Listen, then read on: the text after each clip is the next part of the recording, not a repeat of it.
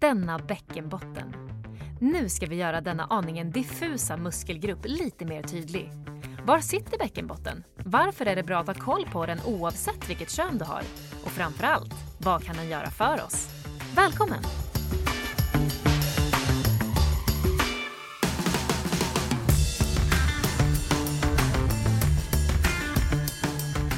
Det här är podden Den nya kroppen. Podden som tar dig hela vägen från topp till tå, från hud till själ och allt däremellan. Vackert, vackert, som alltid.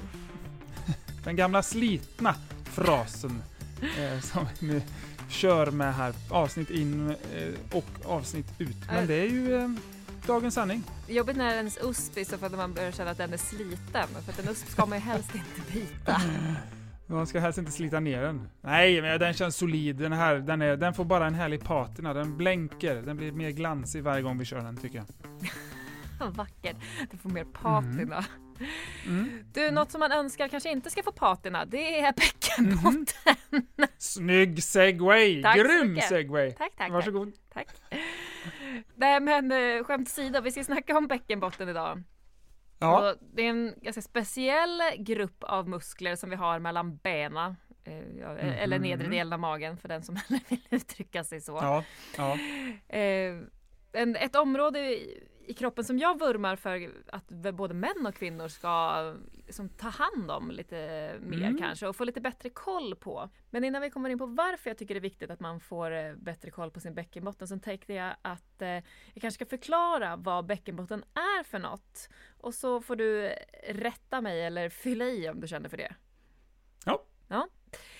Och då brukar jag beskriva det som att om man ser hela liksom magen eller buken, vad man ska säga, från under brösten, eller bröstet, ner Mm.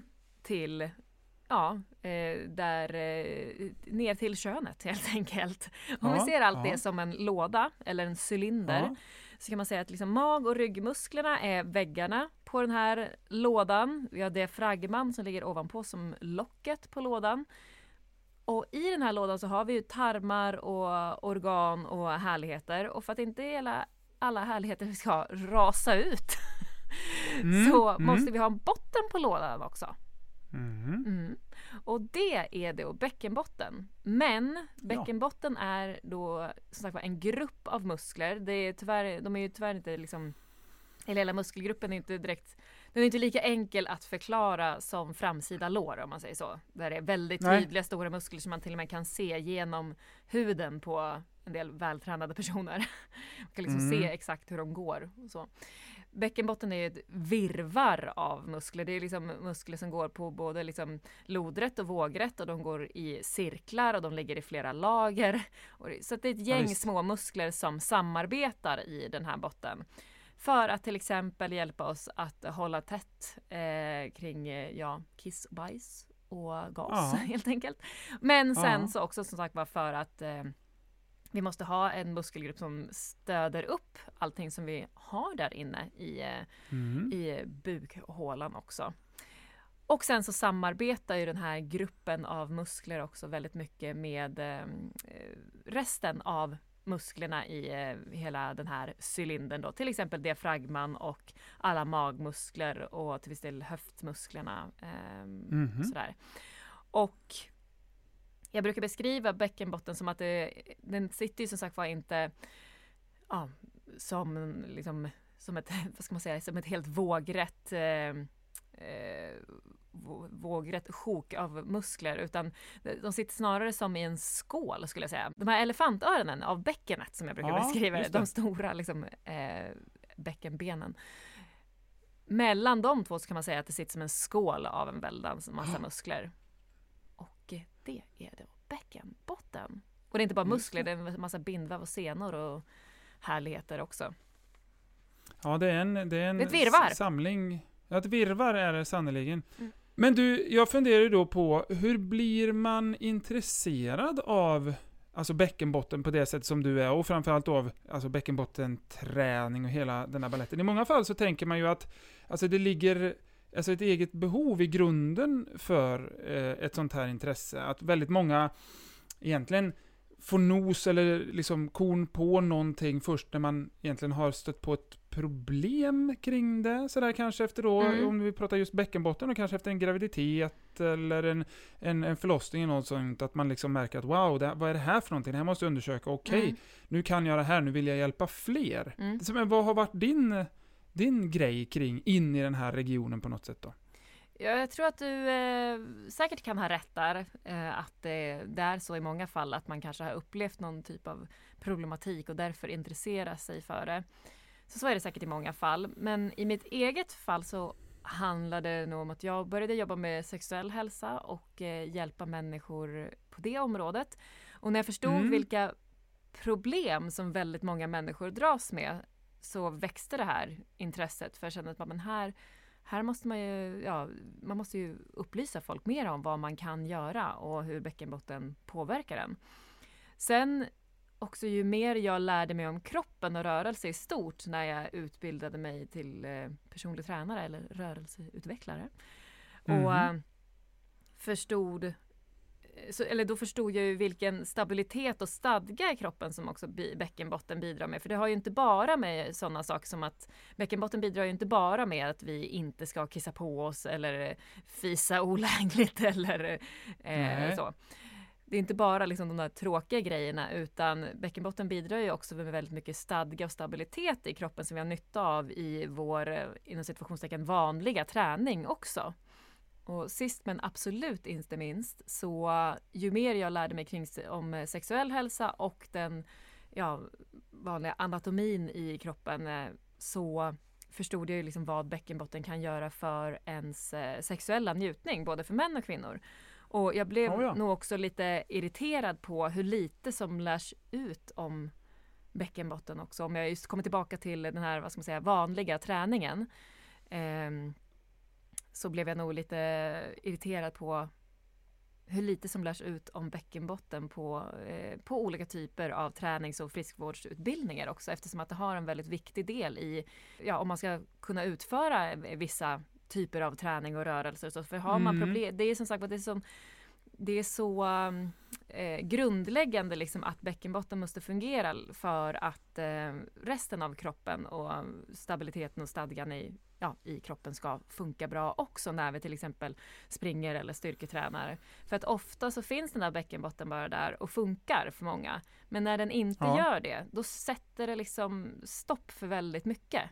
Och väldigt många vågar tyvärr inte ens liksom prata om sina problem där och då är det men till exempel vissa kvinnor som har fött barn. Det är många som till och med liksom undviker att gå på gruppträningspass för att de är rädda för att de ska läcka urin liksom, till exempel. Ja, precis. Ehm, precis, precis. Och sagt det är inte bara kvinnor som kan lida av problem utan även män. Men varför tror du då att bäckenbotten har seglat upp och blivit så, nu gör jag kaninöron i luften då, populär Mm.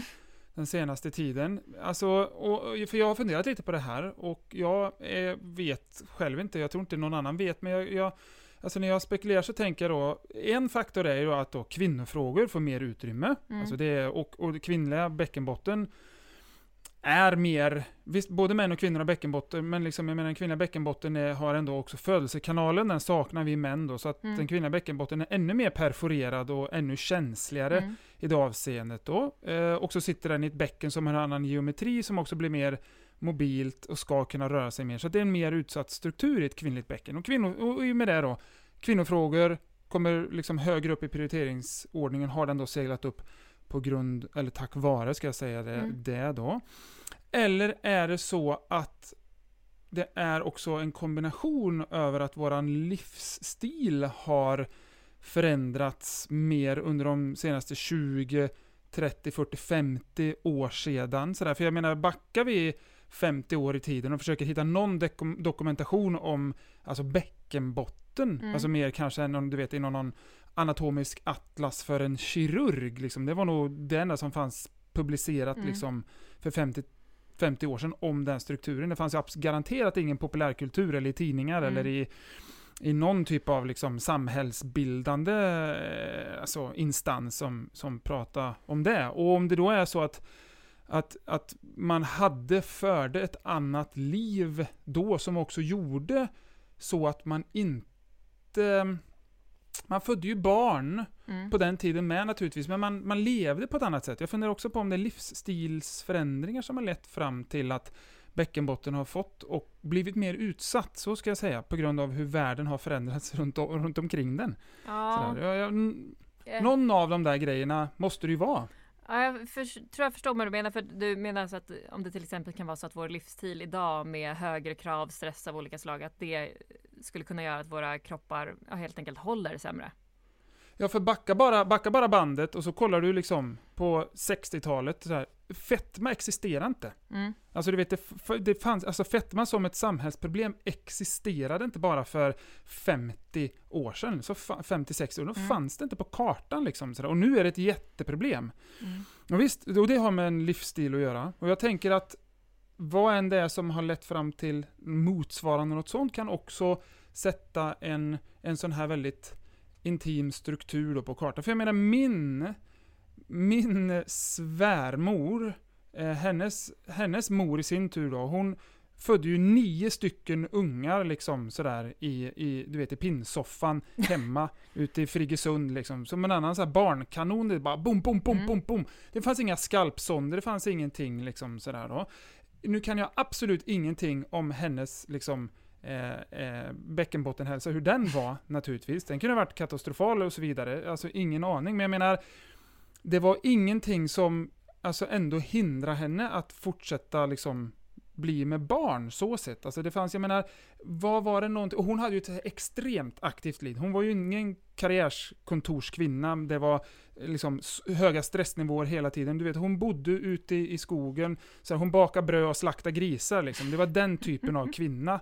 Sådär. Och jag säger inte att vi, alltså, men alltså, jag pratar inget illa om kvinnor så, men jag tänker att livsstilen har ju förändrats något enormt. Mm. Alltså på de eh, tiderna. Jag tänker att, eh, och jag bara spekulerar, alltså likt andra samhällsproblem som fetma, stress och så vidare har liksom rasat upp som vi inte Mm. såg spåret av för 50-60 år sedan. Kan det här också vara av en sån anledning? Eller har det enbart med att, fanns, var problemet lika stort då? Och det fanns, och lyftes inte kvinnofrågorna fram? Eller är det liksom, har det varit en konstant hela tiden? Kvinnor har alltid haft samma problem med bäckenbotten, men det är först nu som det får liksom dras fram i ljuset. Vad tror du, Annika? Ja, det blir ju väldigt svårt att säga och veta. Jag tror att det säkert kan vara en kombination av det, men tyvärr så tror jag, eh, min personliga, ja, eh, min personliga tro, Ja. det är ju nog att ja, kvinnofrågor inte har fått lika stor plats tidigare. Och för, men framförallt, som jag tänker på din, vad var det, du sa din svägerska, Ja, vem min- var det? Det var väldigt... Nej, min svärmors, min svärmors mor. Ja, så min frus Precis, mormor. till exempel så tänker jag väl där till exempel, alltså att vågade hon säga till om någonting var vajsing i bäckenbotten? För att eh, det Vem, är ju också vem varit skulle lite- hon ha sagt något till? Exakt, liksom? precis. Vem skulle hon ha sagt något till? Eh, det har väl också varit så liksom att kvinnor inte har blivit tagna på lika stort allvar i vården heller. Det var nog tabubelagt att säga någonting. Ja. Och sen så, jag vet inte, jag visste att hon fortsatte liksom eh, få ur sig barn hela tiden, men ja, fanns det ens något val för henne? Fanns det ens något preventivmedel för henne?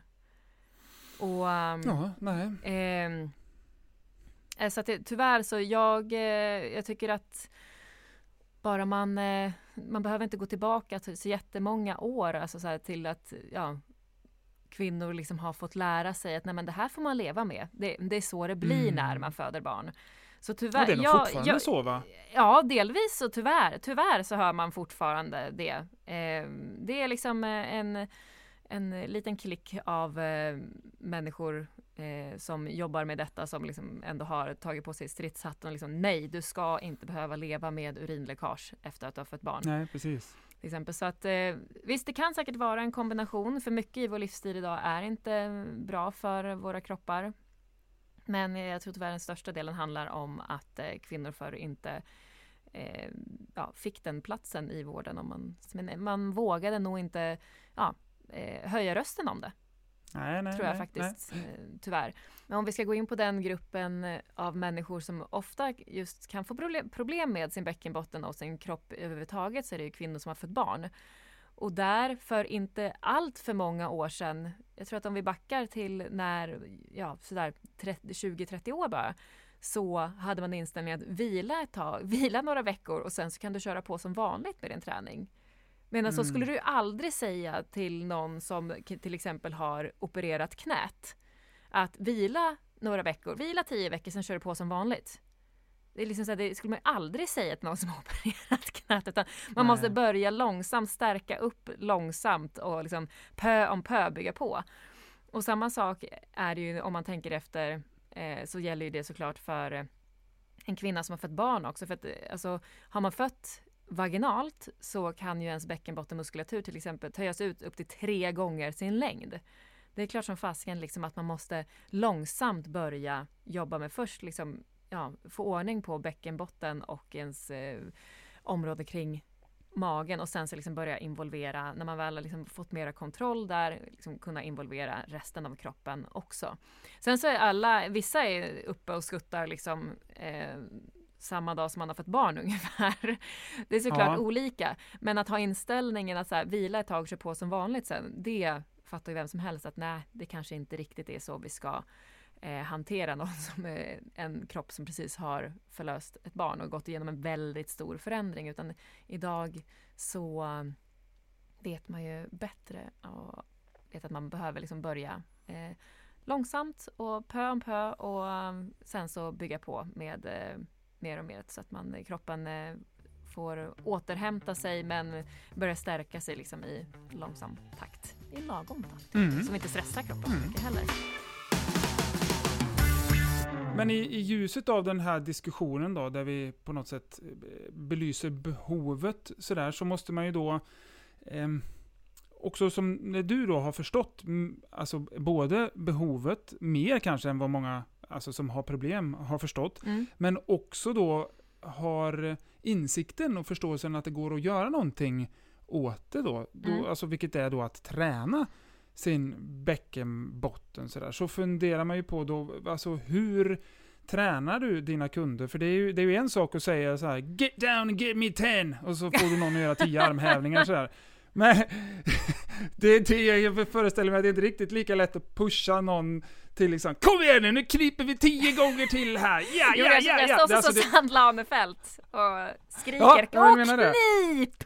Ja, jag menar det. Vilken, vilken är approachen? För vi har, alla, vi har ju alla sett dig i TV4 spelandes det här bäckenbotten-tv-spelet, där det var någon fjäril som flög och du skulle fånga grejer och som Jajamän. det var någonting kopplat till din bäckenbottenmuskulatur där, mm. och den där fjärilen flög högre på skärmen om du knep mer och så vidare. Mm. Så eh, jag menar, är det gamification då? Sådär? eh, det är som att så så komma hem till mig och spela lite bäckenbottenspel här nu så... Exakt, så löser vi det.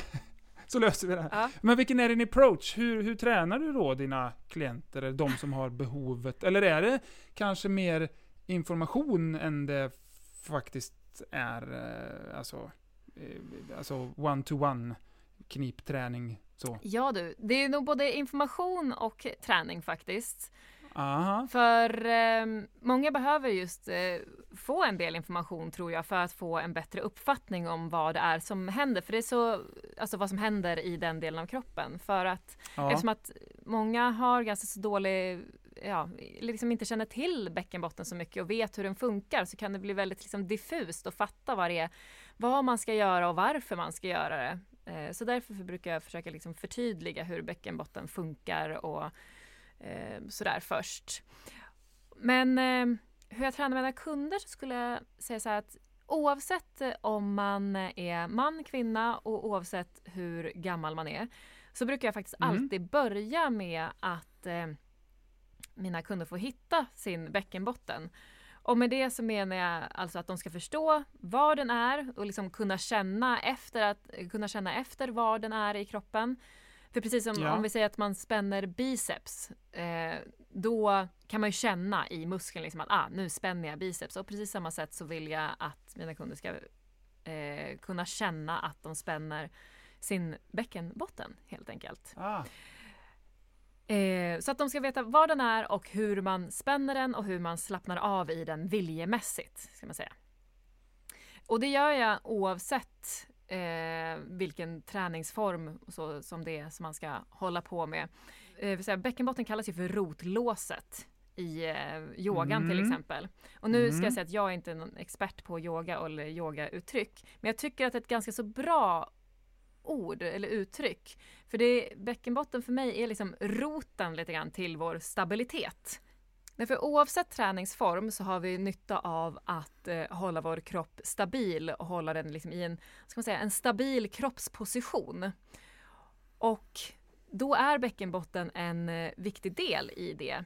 Och om man kan få människor att känna liksom att okej, okay, här aktiverar jag min bäckenbotten och det känns även upp lite grann i eh, nedre delen av magen och så kopplar man ihop den känslan med att man känner sig så lång som möjligt. Då har vi helt plötsligt liksom en stabil, neutral, god kroppsposition. För att jag undviker, precis som du gärna, och jag undviker gärna att säga en bra hållning. Jag vill hellre säga ja. just det, en, en stabil, god, eh, neutral kroppsposition. Ja, neutral kroppsposition mm. kan man säga.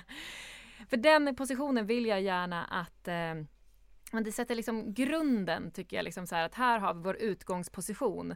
Även oavsett om du ska löpa så liksom så här, okej, okay, här har jag grundpositionen, jag är lång, stark, stabil och eh, eh, samma sak om vi ska styrketräna till exempel, att man liksom känner att man har stabiliteten i kroppen. Och eh, för mig i alla fall, så spänner jag åt min bäckenbotten så får jag liksom per automatik lite så här, ja men jag blir eh, lite mer, stabiliteten blir lite mer påkopplad i, i hela kroppen helt enkelt om jag ja, spänner åt lite grann där. Och om man ska börja träna som gravid eller som när man ja, har för ett barn eller oavsett om man verkligen börjar känna av att hmm, min bäckenbotten är faktiskt försvagad här. Mm. Då är det viktigt att man eh, har med sig att man bör kunna knipa på olika sätt. Och right. till exempel att man kan knipa tre sekunder, slappna av tre sekunder, knipa tre, slappna av tre. Och då ska det vara ganska så starka eh, knip, att man tar i ganska så mycket. Sen så är det dock lika viktigt också att du kanske kan knipa eh, mera lätt, lite lättare med lättare intensitet. Så du kanske bara mm. Du, eller ett mer, mer måttligt knip brukar jag säga, men att du kanske kan hålla det i 30 sekunder istället.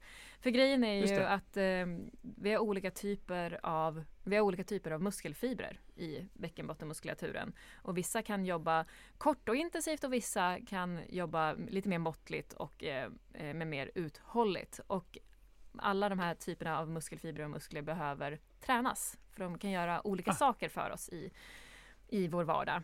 Och sen en sista sak som är väldigt viktig, det är, jag sa ju det till exempel att knipa tre, slappna av tre. Och det säger jag just för att eh, det är lika viktigt att man kan slappna av i sin bäckenbotten som att kunna spänna den.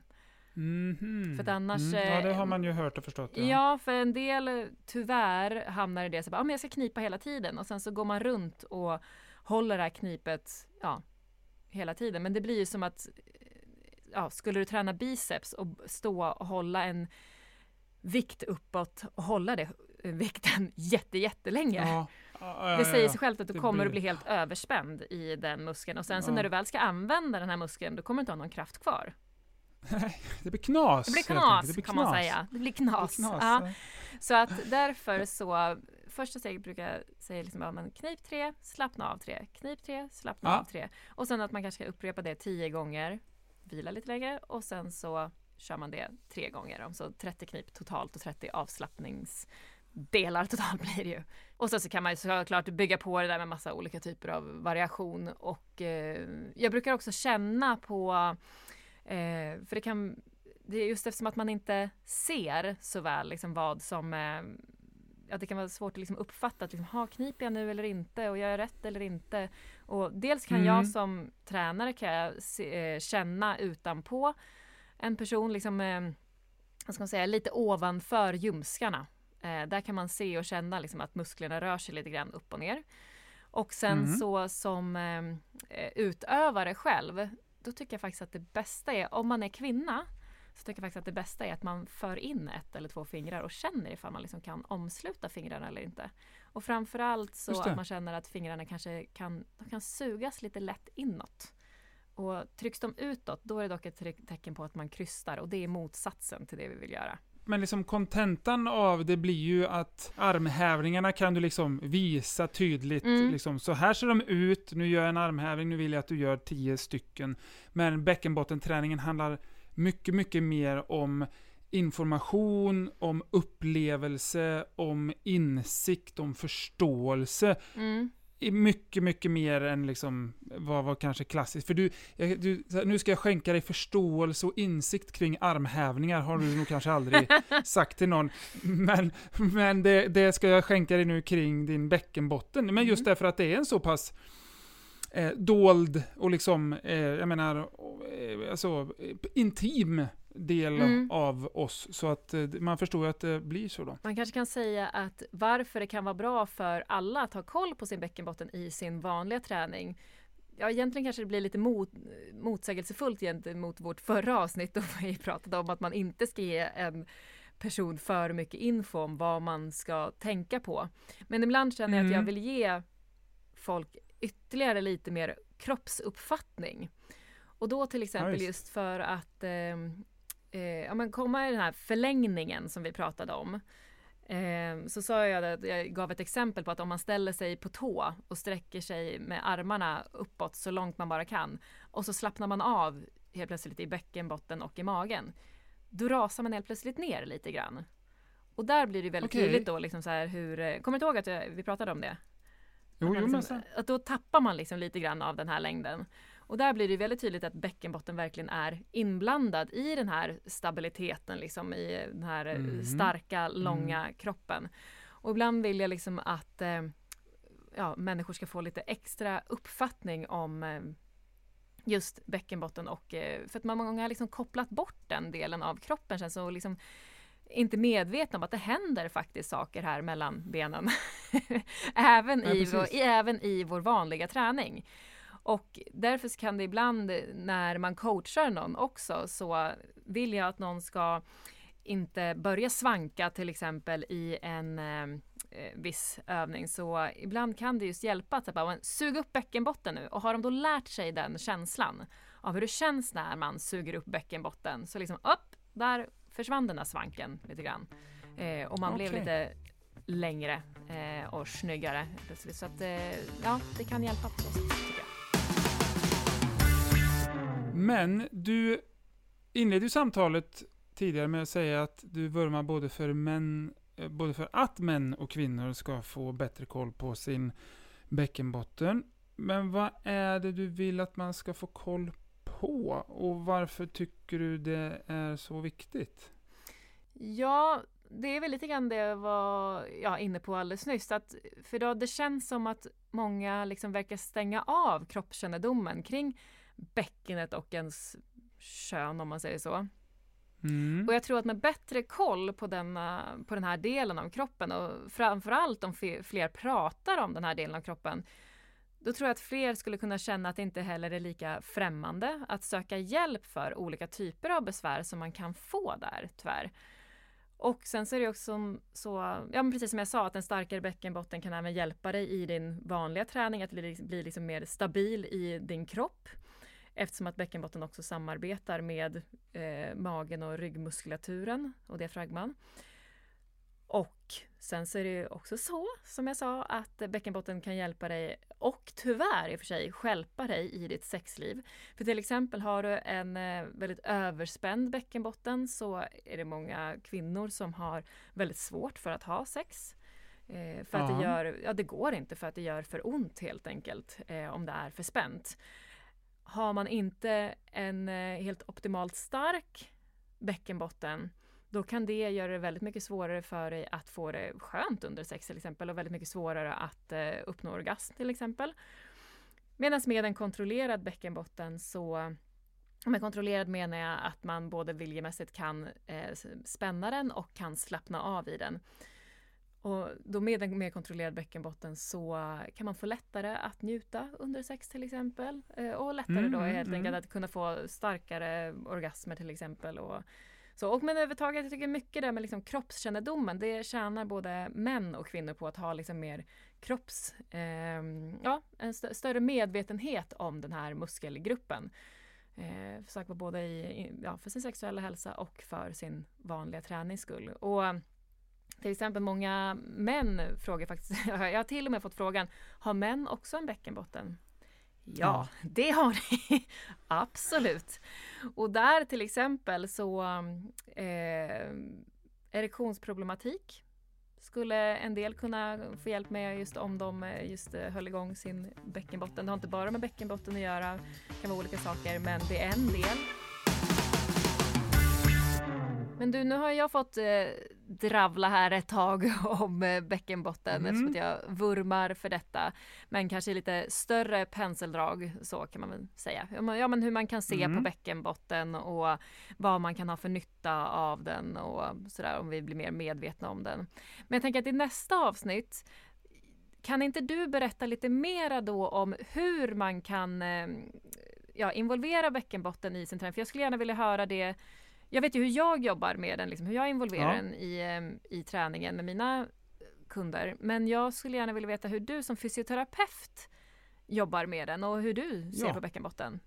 Ja, precis. Det gör jag väldigt gärna och eh, som sagt, jag arbetar ur det mer så här integrerade och relativa förhållandet. Mm. Du arbetar mycket mer i det direkta mm. förhållandet, så det går ju nå en bäckenbotten på två sätt, det vill säga eh, som du gör, informerar, belyser, förklarar, mm. eh, till och med där och liksom alltså, känner mm. och tydliggör.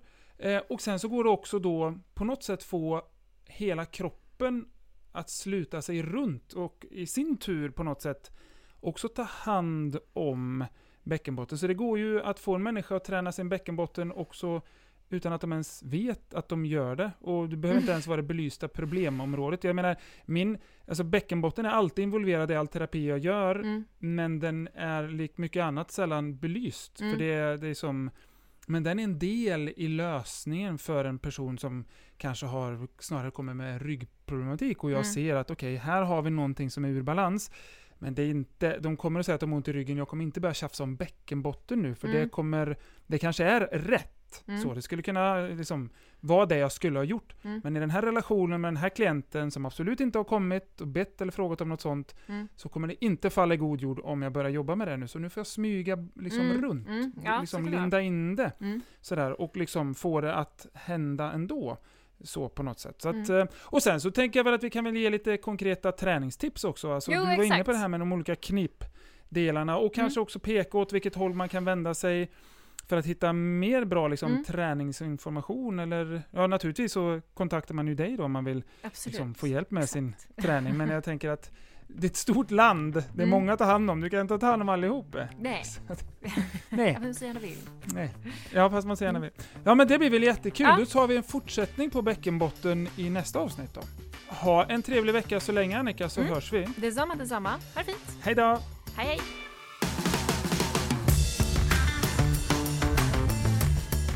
Har du en fråga till oss eller ett tips på något ämne som du tycker att vi borde ta upp i podden så hör jättegärna av dig till oss.